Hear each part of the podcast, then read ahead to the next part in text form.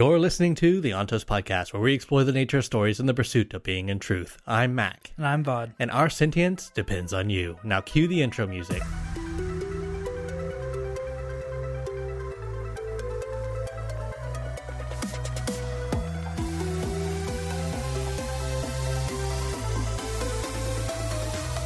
But let me begin at the beginning. I met Alendi first at Khlennium. He was a young lad then, and had not yet been warped by a decade spent leading armies. Alendi's height struck me the first time I saw him. Here he was a man who towered over others, a man who, despite his youth and his humble clothing, demanded respect. All right, chapter 9 Chapter 9. and Okay. 10. Mostly 10. Yes. so, chapter 9, everyone. Uh, if you listen along uh, like a good Vorin, um, That'll no, be really very relevant in the future. um, but yeah, if you if you listen along, you'll know that chapter 9 was like a five minute bit on, on audio. And I'm sure it was a long epigraph. it was a long epigraph. So chapter nine, um, Marsh again, like Marsh and Sazed moving together, and Sazed's just like Marsh has really changed. Like he's like he he describes Marsh as like staring at things that like aren't even there. Um, he's like man, his nickname Iron Eyes, which by the way, going back into book one, ooh, those that was one of those we were sitting on every time we heard it. You're like, oh my gosh, I can't believe this was going all the way back to book one. yeah, so he's like his nickname Iron Eyes is really like Prophetic. Yeah. And this is when Sazed was like, me and Marsh have like gotten together, like, you know, I've gotten to know each other and I've been like relatively super friendly over the past time. You know, Sazed was like, I believe that like Marsh felt isolated. You know, he'd become one of the monsters that he wanted to destroy, right? If we go back into book one and kind of think about that, he's like, I'm going to hit the Steel ministry where it hurts for what they did to me and Kelsier's mother and here he is, one of the monsters I he's probably swore to destroy, right? Mm-hmm. And so Sazed noticed that and tried to be really good friends with him. And Sazed's like, I'm just so surprised here about Marsh because I'm no warrior, and Marsh is like bringing me along for backup just in case we have to fight. Um, but whatever on that one. But Marsh, Marsh really like we get we kind of understand now why Marsh is bringing him. At least I have a good guess here. Marsh isn't bringing him for backup. Marsh is bringing him because he needs the long extended walk to convince Sazed that everyone needs him in Luthadel. And he's like, no, Sazed, like, there are bigger things going on, and our friends are going to need you in Luthadel. And Marsh essentially convinces Sazed to go back. He's like, I'm going to go back, you know? But before that, he's like, I'm good. Like, I need to do my job. I already sent help you know? Okay whoever this help is. I already sent help and vin's better at better than kelsier at allomancy at this point which if Sazed's saying it it's probably true. Right. And he's like, I, it's hard for me to fulfill my vow when she's already pretty darn strong. but marsh insists you know you need to be there and Sazed gives in. Sazed's like am i giving in because i'm really needed there or am i giving in because this is what i've wanted all along? And that was the end of chapter 9 really quick there Uh, so going into chapter 10. Inside the steel ministry of Canton, of, fi- or of Canton of Finance, is where the assembly meets now. Here we are, we're at, I guess, one of their meetings. Um, the audience is encouraged to attend, like even the common folk, to attend what's in the government. And Elend's like, that was a good idea. And Vin's like, that's what he wanted, but no one really ever attends. It's the audience is pretty much dead. But we get some name drops here, you know. We get some name drops. We get Lord, Lord Penrod. I'm not going to remember them all, but they're all going to come in at all points in the book, right? Mm-hmm, this is the mm-hmm. assembly. Brandon's already from the very first chapter has set them up as some antagonistic force at this point. They're always going against, you know, at least what Elend finds to be the best interest of Luthadel. But it, it's interesting to know like who the factions are because there's like a group of Skaa, for example, who The Skull craftsmen, right the ones that were like the only ones that even had a chance at having kind of a somewhat normal life, and now they've become super powerful because when they've been given the opportunities, they're actually better than noblemen many Yeah. in many ways. Yeah, well, the noblemen didn't have to do any work. They were just there purely through status. Well, I'm sure, no, but I'm sure there were some that like actually were pr- probably good at their craft, but these were like master skaa that because the master skaa could had to be very, very good to be able to even have a chance. yeah, like Clubs was a was a master carpenter. and so they were um um so they actually ha- have like a good powerful force and you know they start mentioning things whenever all this, these arguments come up but what what does Elend start talking about Yeah, well, we have Lord Penrod as one Mm. of the names. We have uh is it Final? Fennel, something like that yeah Final, something like that. Um I just realized something funny enough. Uh, I had a D&D game off topic for a second. I had a D&D game. I, I called one of my characters Fennel, and I think this is where it was in my mind, but I didn't think about it and I read that and went, "What?" just like recently. But anyway, you have the different groups. One thing I wanted to point out though before Elend starts to talk is Vin notices that like everyone stares at her with a bunch of like animosity and like trying to figure out what she's about because she's like some just see Vin as the assassin mistress for Elend. Some see Vin as a puppet master. How much control does she actually have over the kingdom? Is Elend the puppet and she's the one in charge, you know?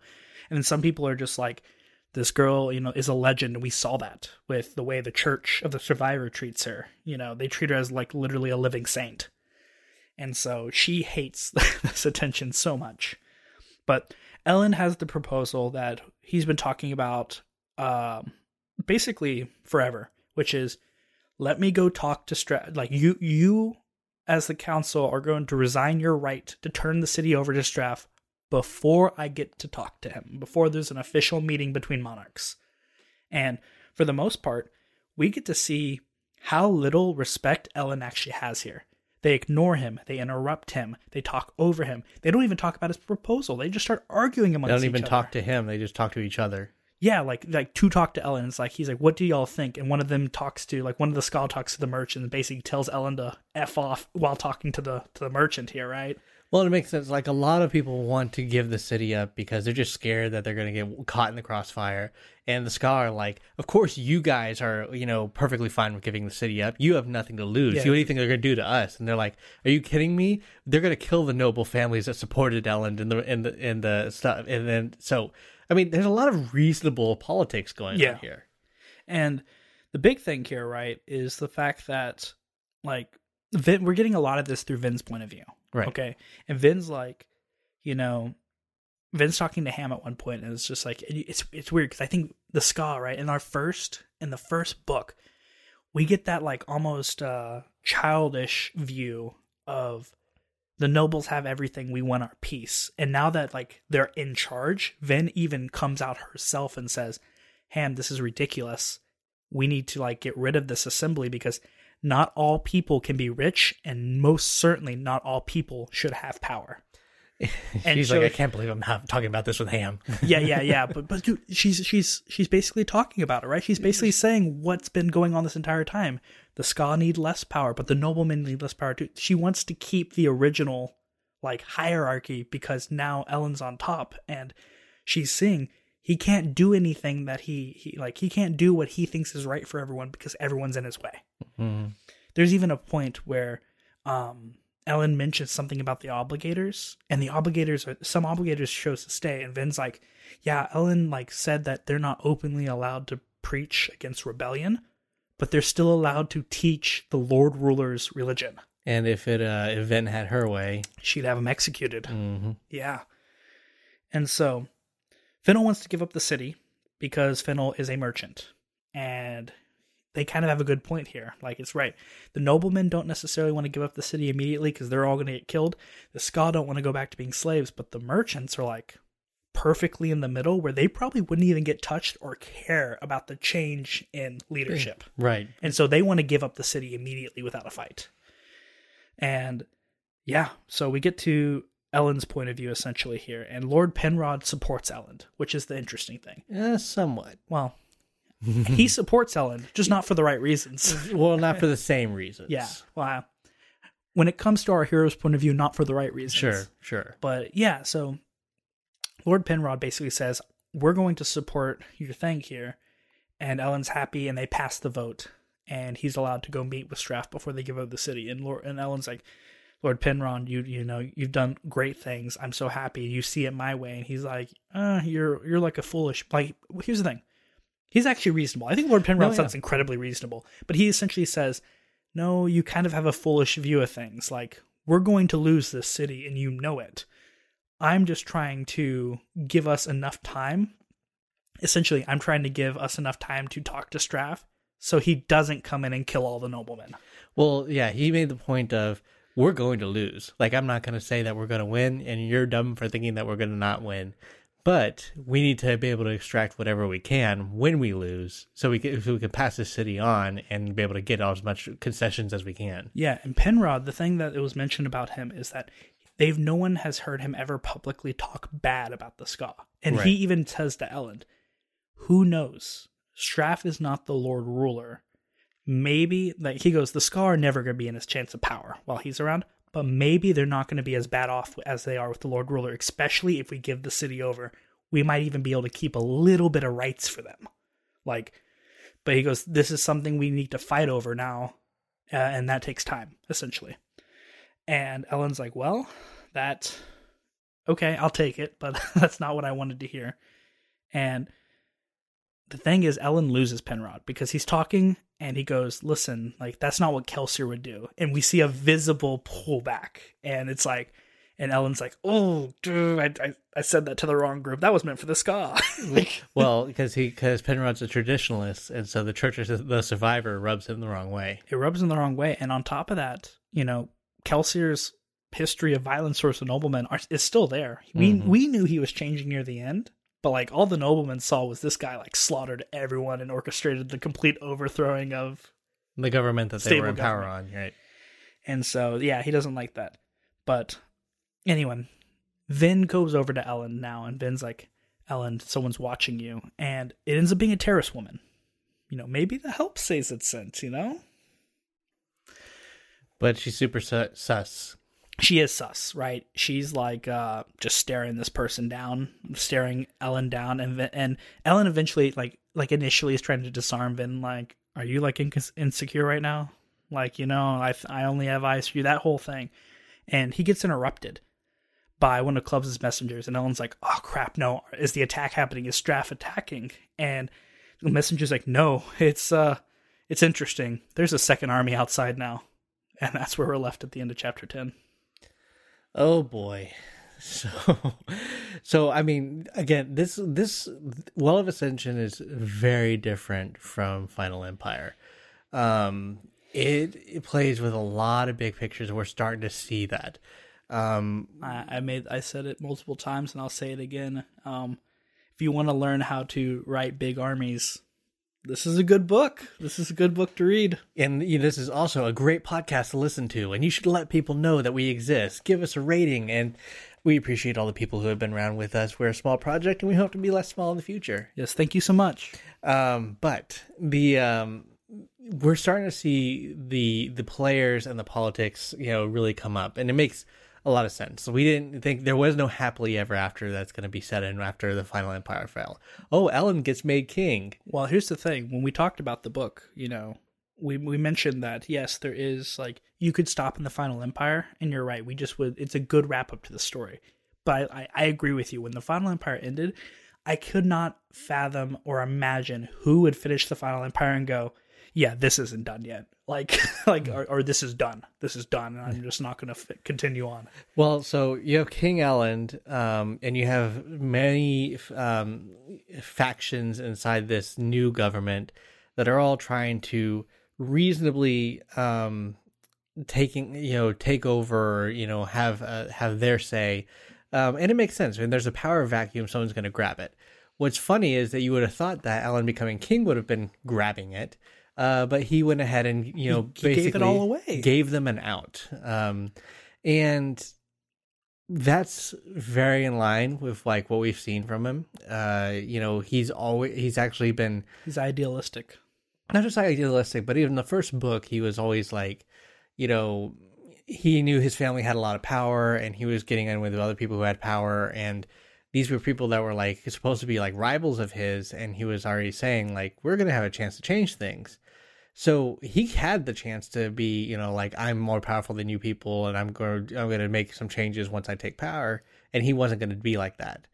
Um, so I mean, it's just interesting because it actually is a very realistic way of saying like, oh yeah, the merchants they don't care who has power, they just need business to keep going. So uh, go ahead and give the city over. And the nobles, you know, up and up uh, that supported Elend are like, uh, our lives are in danger, and the Skaa are like, um, dose. So, like, yeah, we're they're they're they're in a tight spot. Um, but Elend is sitting here like, look, let me just let, let let's just start negotiations. Let's figure this out. We might be able to come out with still being ahead of the city. And Penrod comes out and says very reasonably, "There's absolutely no way you're going to get out of this. The only thing I'm trying to do is buy you time so that you can be able to get some concessions before we lose the city, you know, through violence or other means." And yeah, another thing I think Lord Lord Penrod here is in, insinuating here too is, especially with what he said, right? Do we see you know, if there is a peaceful turnover of the city, do we see Elend making it out of this? Right. And... He, he he's not like his, like his father was already wanting him assassinated in the first book. Mm.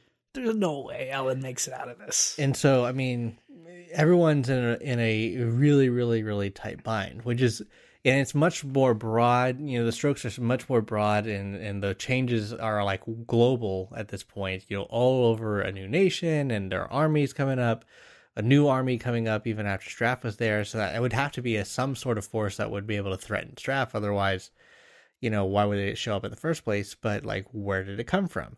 Um, this is very different than the heist, you know, story that we had in Final Empire. Um, and that's kind of what the heist is just, just has a new target. It's not the Lord Ruler, it's not the treasury, it's uh, freedom. but I can say, you know, in a kind of not spoiler way, is like this is not like a this is not like a you know where uh, what was that movie with uh, Chris Tucker and Jackie Chan? A Rush Hour. Rush Hour. This is not like Rush Hour where they like they had a hit and they're gonna keep doing the same movie over and over again. This is very different, um, but it's gonna be it's, it's in a good way. And Marsh actually kind of spells that out. Um, Marsh goes up and basically tells Sazed, you know, hey, they need you up there and Sazed's like, well, people need me out here too.